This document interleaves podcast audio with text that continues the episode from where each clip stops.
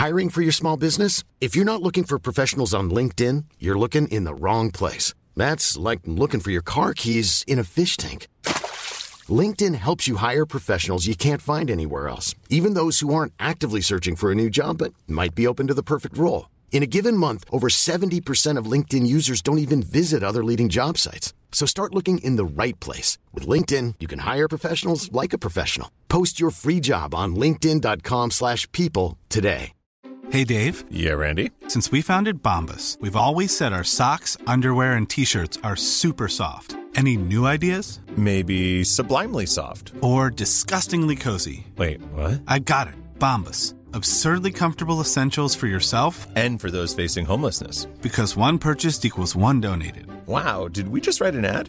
Yes. Bombas. Big comfort for everyone. Go to bombas.com slash ACAST and use code ACAST for 20% off your first purchase.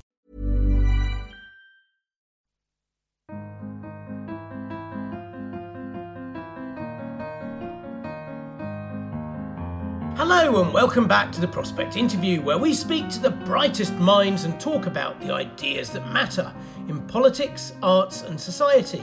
I'm Tom Clark, a contributing editor now at Prospect Magazine, and today I'm joined by my fellow contributing editor, Andrew Adonis, to talk about his contention that leadership is all that matters in modern elections maybe even in life. Andrew has brought together a new collection of writing making exactly this argument, um, which is largely made up of profiles, uh, many of them which were in Prospect magazine, of leaders from Narendra Modi through to Boris Johnson and back to great figures of history like Abraham Lincoln. So it's arranging load of evidence that's brought in in support of what we might call um, a great man, or maybe that should be a great person theory of history as applied to modern politics.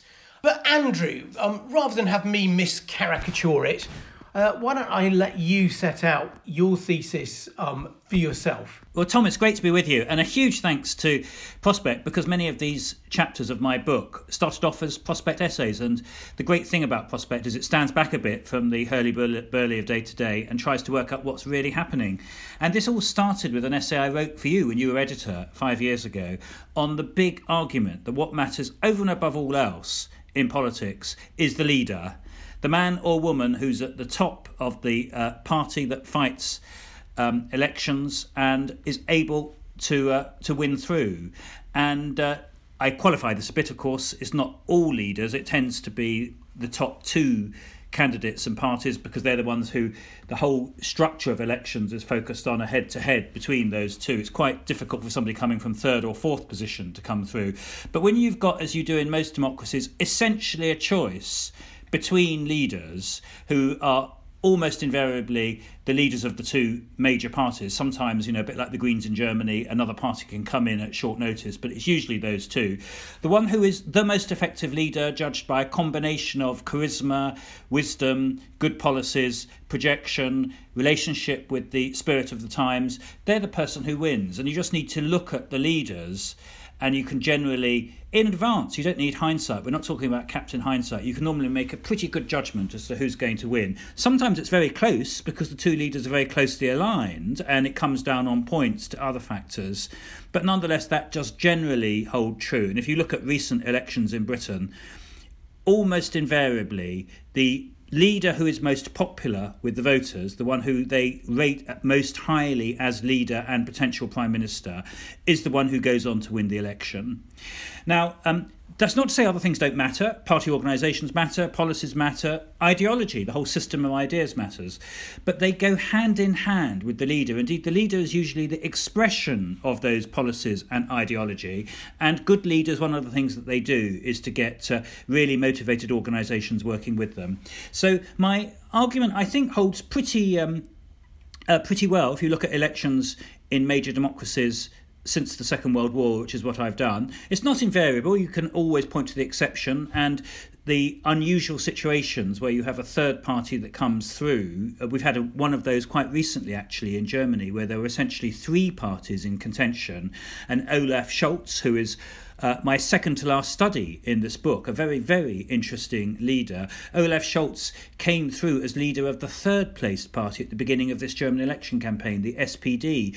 But even there, I think the fact that he came from an established party of government and had a long history himself as being a government leader, both at the national level, he was finance minister, but also as mayor of Hamburg, was very significant in his capacity to break through.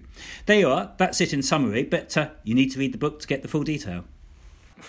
so, um, I mean, I remember when we were editing this, we knew we were going to get, um, or that you were going to get flack from kind of political scientists saying, whoa, hang on a minute, you know, like for a start, we've got loads of evidence that other things like, I don't know, the economy uh, matters or that, you know, particular policies matter an awful lot. And more than that, though, they, they, they said, you know, they, they charged you with uh, what you're calling Captain Hindsight. I mean, if we pick a recent and salient and controversial um, example. Um, you've got um, the case of Hillary Clinton versus Donald Trump. Now, you thought on your leadership points, I think that Trump would edge it, but like, in what sense was Trump really the better leader? Obviously, he's not the nicer person, but like, is he really the better leader than Hillary Clinton? Well, two, two points to make on that. Firstly, of course, leadership changes over time, and it's crucially defined by who you're up against as well. I think most independent observers thought that in 2016 there were big problems with Hillary Clinton as the Democrat candidate. Uh, she was very unwell in the campaign. She didn't project at all well. Uh, she was uh, obviously um, uh, bullied by Trump in, in, in the debates and had difficulty articulating. I said in my assessment I thought they were about even Stevens. And indeed, the result was about as close as you could possibly get. Hillary slightly edged it in the popular vote but Trump came through in the uh, electoral college. By 2020, I was saying confidently before the election that I thought that uh, Biden would win because he was a, a, much more effective projector than Hillary Clinton had been. He had a he had his party much more strongly behind him than Hillary had done, who only narrowly got the nomination. And of course, Trump was weaker in 2020 than 2016 because he'd been really seriously tarnished by his mishandling of COVID 19. And that proved to be correct. But again, on the issue of hindsight, when I published that big article with you on It's the Leader Stupid in 2017, do you remember? Because we did have a lot of pushback. So you said, Andrew, you've got to chance your arm here and make a few predictions then in the article, and I did. I made two. You'll remember because we discussed them.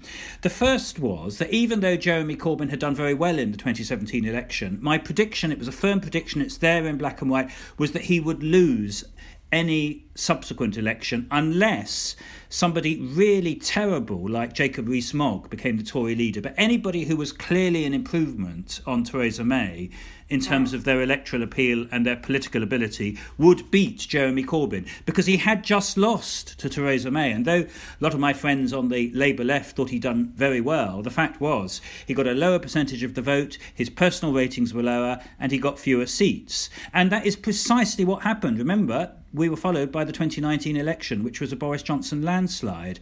And I made a similar prediction in respect of uh, Jacinda Ardern in New Zealand. And again, that wasn't uncomplicated because she had just become leader and was coming from way, way behind. And uh, she didn't actually ace it first time. It was, it was because she was favoured and was the most popular candidate amongst all of the political parties that she managed to get in into a coalition as Prime Minister. But then, once she was established, she aced it in the New Zealand election last year. So I think uh, it's fair to say that uh, Captain Hindsight has had to take a back seat, in my theory. You just need to have a good sense of politics and, f- frankly, the same kind of judgment about whether leaders are good or bad that the electorate has to make every time they go out to vote. I mean, th- th- there is a bit of a wrinkle, though, isn't there, with. Um electoral systems because like you know uh, like trump for example got less votes than hillary. There was another case where i think you'd got the points the only one where you got the points going the other way. Al gore got more votes than uh, george w. Bush. And then in britain historically in 1974 we had elections where it was the wrong way around in 1951 so um, it all gets a bit dicey there. Yeah, but what's interesting about those is that all of those are cases, interestingly, where the two leaders are very finely matched. So it's true that when you've got very finely matched leaders, the rules of the game really do matter because they can make the difference when you're you're basically winning or losing an election on points. They do make the difference between who wins and who loses. So Attlee against Churchill in 1951 is very, very finely judged. You know, Attlee is the guy who's led uh, one of the greatest reforming governments in modern times, and uh, the Labour Party is strong and united behind him. You know, set up the National Health Service and all that. Churchill's also the great war leader who stands for setting the economy free, which also has a, a big appeal too. They're very finely judged. Wilson and Heath in 1974, very finely judged, and as we were just saying, the same was true both of um, of, of Trump against Hillary Clinton in 2016 and also Al Gore against the younger Bush, George. Uh, uh, W. Bush in 2000. So when it comes to very close elections where the leaders are, are very closely matched, then the rules do matter. But you know, I don't think it would have mattered what the rules of the game were when it was Tony Blair against John Major in 1997 or Obama against McCain in 2008, where you've got, as you do in most elections, a very clearly superior leader in terms of their combination of charisma, relationship with the uh, with the times and the spirit of the times, uh, political uh, nous and executive competence. When when when there's somebody who's clearly the leader in that sense, and that of course includes management of the economy as well, which is one of the crucial things that people look to a leader on. So when people say it's the economy, it's not the leader. These in practice tend to be the same thing. People look to the most effective leader as the best guardian of their interests and keeping their you know taxes under control and the economy growing in a time of crisis. So I think it holds up pretty well. Um, now you've got people in there you don't like, you know, certainly Farage and Thatcher, and to some extent maybe von der Leyen. But you don't really have the real villains. I mean, you've got Modi; he's getting quite close. But do you think when you need to think about leadership, because it's not necessarily a, a, a thing that use, is used for good, is it? Should you have had a Hitler or a Pol Pot? Well, I only deal with leaders who have been elected. Uh, now, actually, I suppose that that does include Hitler, curiously, because he was elected first time round. But I, am not a great specialist on dictators, so there's no chapter in there on on Chinese or or Russian dictators, because I, in dictatorships, of course, it's not necessarily the best leader who becomes uh, dominant and, and stays in post. Often uh, internal machinations and uh, the army and and people who are just best at, at, at seizing power in bureaucratic systems can come through. Uh, so I think different rules apply. There is, of course, a grey area where some dictators did first get elected, and and I mean, let's be clear, Hitler was a, a stunningly good. Um, a, a, winner of electoral votes in the hurly-burly of Germany in the 1920s and 30s. He did it by appealing to all of the worst instincts of the German people and massive xenophobia and anti-Semitism and so on. But uh, he did know how to, uh, to, to pile up votes in, in large order. But for the most part, my book is concerned about leaders who win power in elections through democracies. That's not to say the elections are completely pure. Indian elections are obviously there's a, a lot going on there besides uh, the free and fair expression of political opinions, and the same, I'm afraid, is also true in, in the United States with voter suppression. But I think it holds pretty true for democratic elections. And by the way, there is no completely pure uh, democratic system, is there? Uh, the the all systems, to some extent, act as prisms through which leadership is projected, and uh, the rules of the game are always fought over. You know, we've got legislation going through Parliament in Britain at the moment that would restrict people's right to vote by having to show voter ID and so on. So you have to accept that as as a slight distortion, but nonetheless, the question is whether in reasonably bona fide democracies does the best leader win? And coming to, for example, to, to Narendra Modi, who's an extraordinarily interesting figure, he has won more votes than anybody in the history of democracy in a reasonably free set of elections. Over a billion people have voted for Modi over his four elections two nationwide elections in India and two where he became First Minister of Gujarat. And he is a, a superb mobiliser of electoral opinion, whatever you think of his politics. But but they, I mean, they you you are saying it in a way is that um, uh, you know Hitler was a good marshaller of votes as well as a stoker of the worst emotions in people. Modi, I'm not comparing him to Hitler because he's not the same thing, but he's clearly like plays on sectarianism in a in a dangerous uh, way, uh, and that comes across in in your piece. Um, but then, like you know, even closer to home with politicians that we might like, and you ha- highlight um, Francois Mitterrand, um, uh, and this idea of his indifference. You know, like in the end, he's very good at being a politician because he can be happily working with Vichy or like the face of the resistance or the resistance to de Gaulle's kind of strong presidential um, uh, constitution, the ally of the communists, and then later the, the embodiment of the strong presidential republic himself. I mean, what he's very good at is being a chameleon. Is that fair? Absolutely fair. I mean, an extraordinary chameleon, Mitterrand, a guy who goes from Marshal Pétain at the beginning of his career to Helmut Kohl at the end. I mean, you couldn't sort of make it up in terms of his ability to constantly reinvent himself in a career lasting over half a century. The key point is that I'm talking about good leaders, I'm not talking about good people. Uh, it's not the case, I'm afraid, that the best person becomes the winner of elections. Uh, if only that were true. That manifestly isn't the case. But the best leader, and in a democracy, the best leader requires a, range of skills, some of which are straightforwardly populist. They've got to be able to project themselves very effectively and win lots of votes, but also judgment of how to play issues, an understanding of the relationship between policy and the crisis of the times, an understanding of your nation and how it is. And Modi is brilliant at this, but uh, so uh, so have been other leaders over time. Understanding how you project a, a, vision of your country. You know, De Gaulle did it so brilliantly in post-war France. A vision of your country which really chimes uh, with the voters at large. All of these things are important. And if you are, as it were, a liberal Democrat like me, I mean liberal with a small l, somebody who believes in in liberalism and in a, a kind of um, a problem solving centrism, which is where I come from. There is a big message from this. The big message is that good ideas, good policies, and being a decent guy alone are not going to do it. You have got to have the political skills, you've got to be able to play, play the political game, and you have got to be able to project yourself as a very effective leader. The ideal, you know, I come back to somebody I work for who I hugely admire. Uh, Tony Blair, somebody who did have most of those qualities of, of liberalism, but was also a superlatively good leader. I, I'd put Obama in the same camp. I would put Angela Merkel in the same camp. And Merkel is very interesting. Merkel won uh, four elections in a row four, and she probably would have won a fifth if she'd stood this year. She is not your archetypal charismatic leader, but she is brilliant at judging the spirit of the times and the spirit of the German people, and that's what's given her such a consistent edge in modern German politics.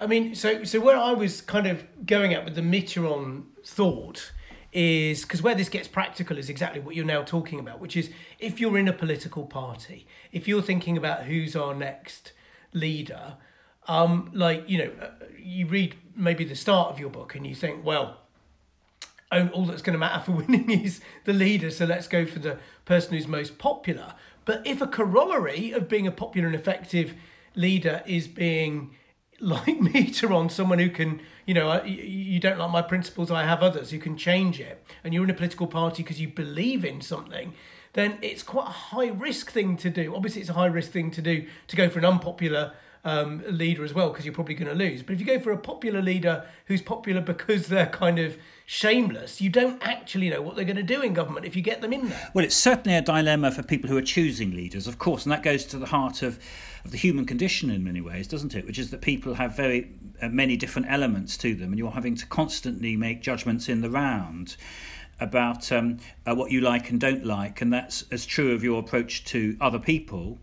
Uh, and and potential leaders as it is as what you know what you have for dinner in the evening. So it does expose the dilemma quite clearly.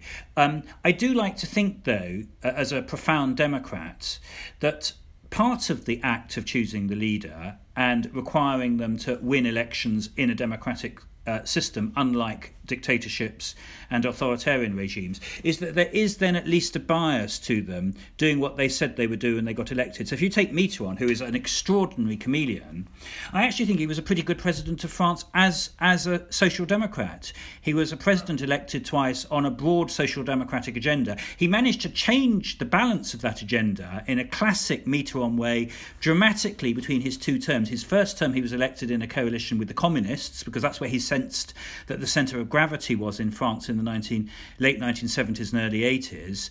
By the second election, he'd moved radically to the centre and was running essentially as a kind of liberal. But the point about it is that though that demonstrates in many ways his extraordinary aptitude as a politician and, and as a leader, he did broadly deliver on what he said he would do in both of his terms because he understood that part of getting re elected or um, or being able to to carry the, the the modern French democratic political world did depend upon him doing so. So I think this interplay between leadership qualities and democracy is hugely important. And one of the uh, lessons I draw from my own writing and these essays is not to say, oh, just stand back and democracy doesn't matter, the, the best leader is going to come through. On the contrary, this whole democratic process of choosing leaders, them having to win elections, them being held to account, them having to stand again for elections, crucially fashions the type of leaders that you get in a democracy and how those leaders then go on to behave. So the democratic lessons from this, I think, are very profound and very positive. Um, okay, um, uh, as a writer, there's um, a particular challenge maybe um, with some of these pieces in that they're about people you know. Um, uh, now, in some of these cases, that's probably okay. So, with Boris Johnson, you know him a bit, but you've kind of gone down such a separate path. I imagine it's not difficult to um, uh, attack him. He knows you're going to attack him. Roy Jenkins, um, you knew very well, but is no longer with us, so he's not looking over your shoulder. Um, uh, but then Michael Heseltine, for example, I know you were talking to only this week, um, uh, and he's in there. And uh, then also Tony Blair, of course, you've already mentioned. I mean, how does that work? Are you able to keep a bit of distance from what they'll think when they read it when you're writing, and and what discipline do you need uh, to do that? Well, Tommy, you've exposed the classic problem of the biographer, which is that in order to write well about somebody, it, it, it helps that you have some real empathy uh, with them. Uh, and the best way of gaining empathy is actually to know them. But if you get too close to them, you lose subjectivity, and, and striking that balance is always difficult. I hope readers will think I've, I've struck the balance fairly. I'm quite overt and open about the fact where I have close relationships with um, with the person in question. There are three of those. There are Michael Heseltine, um, there's uh, Tony Blair, and as you say, there's Roy Jenkins. So I'm open about it. I don't think I'm uncritical in any in in respect of any of the three. Indeed, when I did the launch at uh, Prospect Towers uh, uh, this week of the uh, of the book with Michael Heseltine, um, I asked him about his famous unclubbability, uh, his inability to uh, relate very closely to uh, fellow politicians, which uh, you could argue is a leadership failing, and he accepted maybe the reason why he never became prime minister. Uh, Roy Jenkins uh, famously uh, resigned both as the deputy leader of the Labour Party and then also from the Labour Party entirely and set up a new party. And I d- d- discussed at some length whether that was a big mistake and whether he should have stuck with Labour.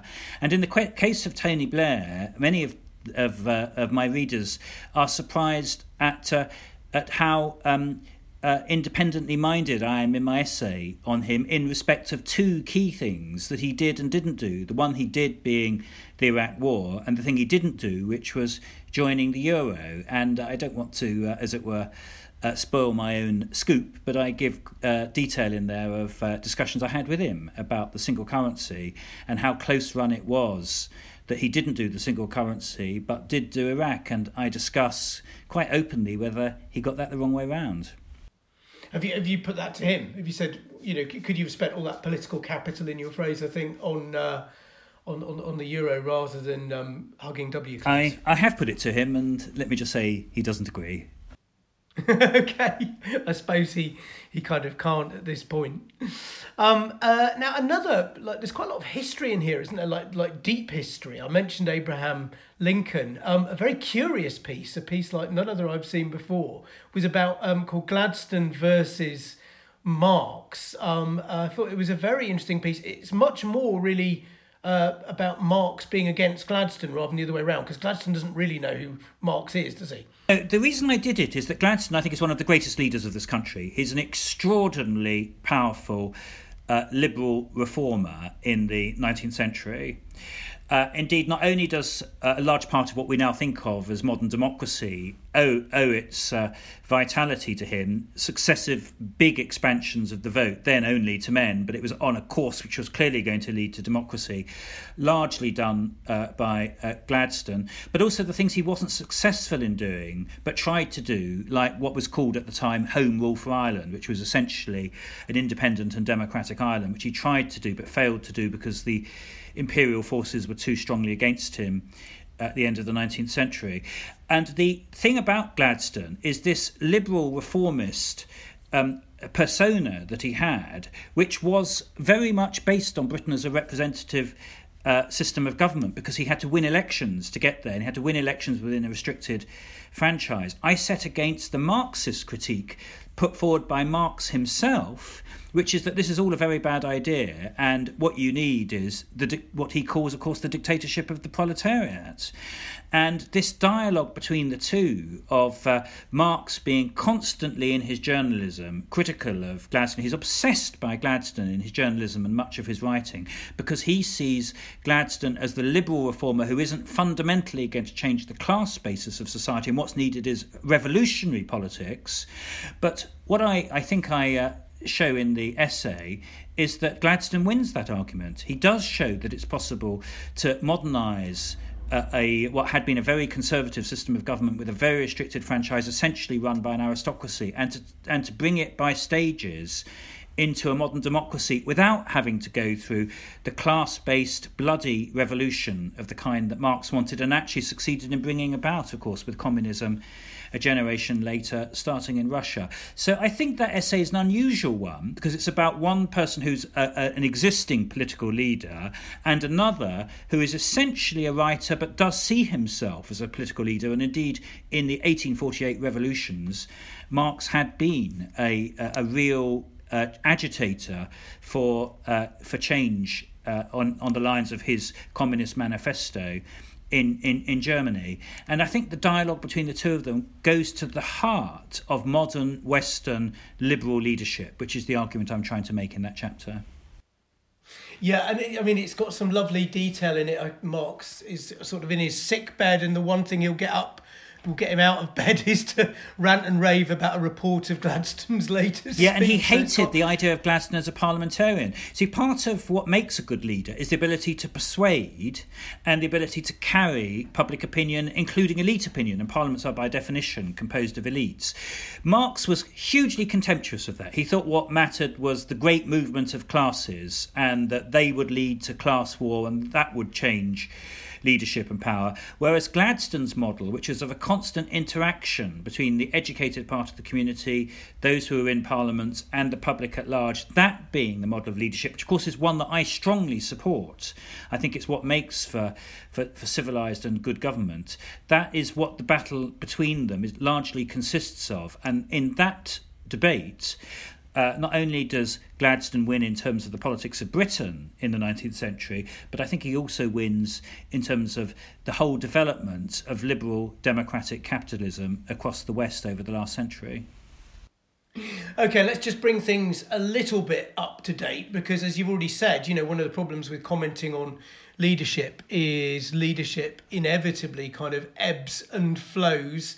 Um, and, um, you know, the two portraits uh, you've got in uh, from the last year um, about British and American politics, Joe Biden and Boris Johnson, of course. Um, I mean, both of them has had a bit of a knock to their reputation since um, you wrote those pieces. So first of all, let's talk about Biden, who um, you know got off to a very good start and has got his infrastructure bill through. And for a few months at the beginning, the kind of comparison with of this kind of what had looked like a rather creaky 78 year old guy suddenly looking like the new FDR looked more plausible. Now it's getting harder to sustain uh, as he runs into trouble. Do you think there's something in him, though, a personal quality that means he can bounce back from where he seems to be just now. Well, he's certainly got the innate qualities.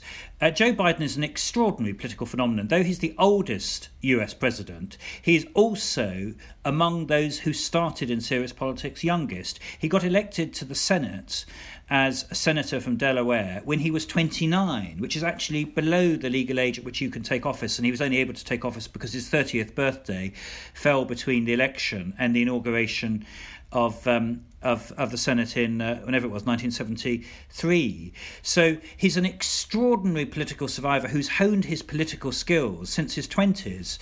Uh, and indeed, Boris Johnson goes back a long way too. He first got seriously engaged in politics when he was in his 20s. He first tried to stand as a candidate when he was 29. He cut, he, he, he fights his first parliamentary election when I think he's 32 and then gets elected two or three years later. One of the, the themes I develop in the book, which I actually only came to appreciate by writing successive essays on people who've got to the top of politics, is what I call the Club of 30. And the Club of 30 is the club which leaders are in who first got elected to uh, public office or got seriously engaged in elective politics by the age of 30. And that's a remarkably high proportion of politicians who hold office. It includes all, almost all of the people we've spoken about. Narendra Modi becomes a sort of full time runner for the BJP, the Hindu Nationalist Party, when his has, has barely left school. Indeed, is doing it while he's at school. Tony Blair first gets elected to the House of Commons at the age of 30. Lincoln earlier, LBJ and JFK both in their 20s. And so it goes on.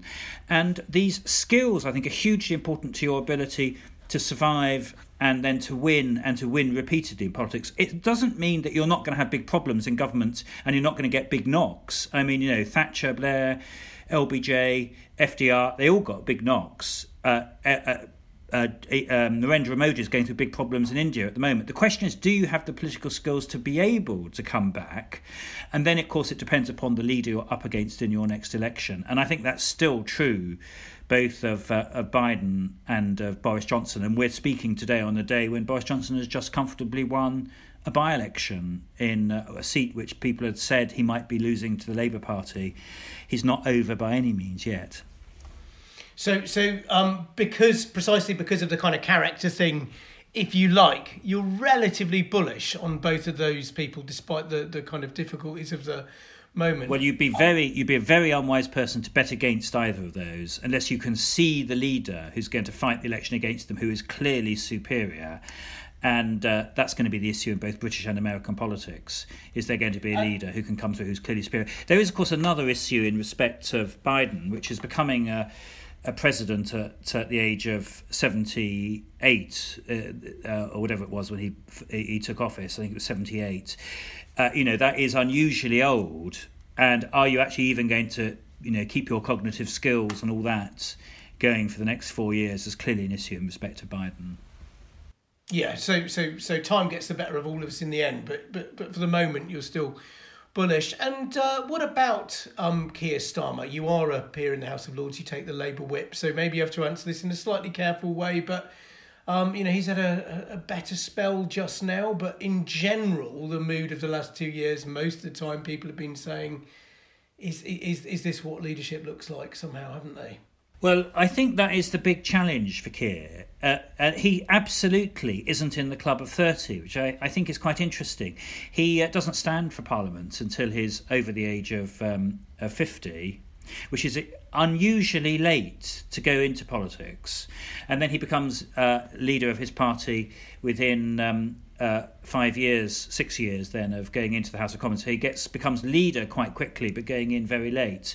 And I think the issue, if I can choose my words carefully, is whether he's able to develop those attributes of leadership which can win through against Boris. The good news, though, for him is that though Boris was clearly the better leader vis a vis Jeremy Corbyn in 2019, so I had no difficulty predicting at the time that, that Johnson v Corbyn was going to be Johnson uh, he had higher negatives than almost any recent prime minister at the time of the election. He was just lucky that uh, that Jeremy Corbyn had even higher negatives. Jeremy Corbyn was by far the most unpopular leader of the opposition who had fought a general election since Michael Foot in against Thatcher in 1983, and we all know how that one ended.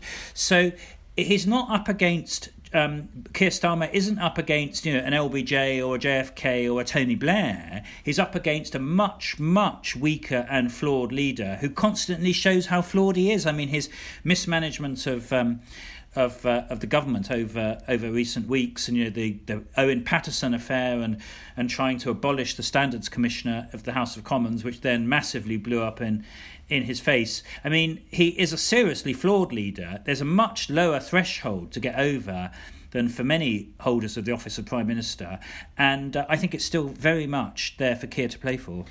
Okay, well, we've now heard a little bit of uncertainty about the future of British politics from Andrew Adonis after all that certainty about how much leadership matters.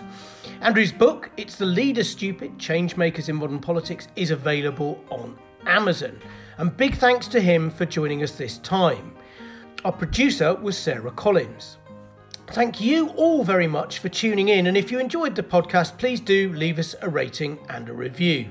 Goodbye, stay safe, and whilst you're waiting for next week's episode, please do get down to the newsagent and look out for a copy of Alan Rusbridger's brand new look, Prospect Magazine. It's very different, and you're in for a treat.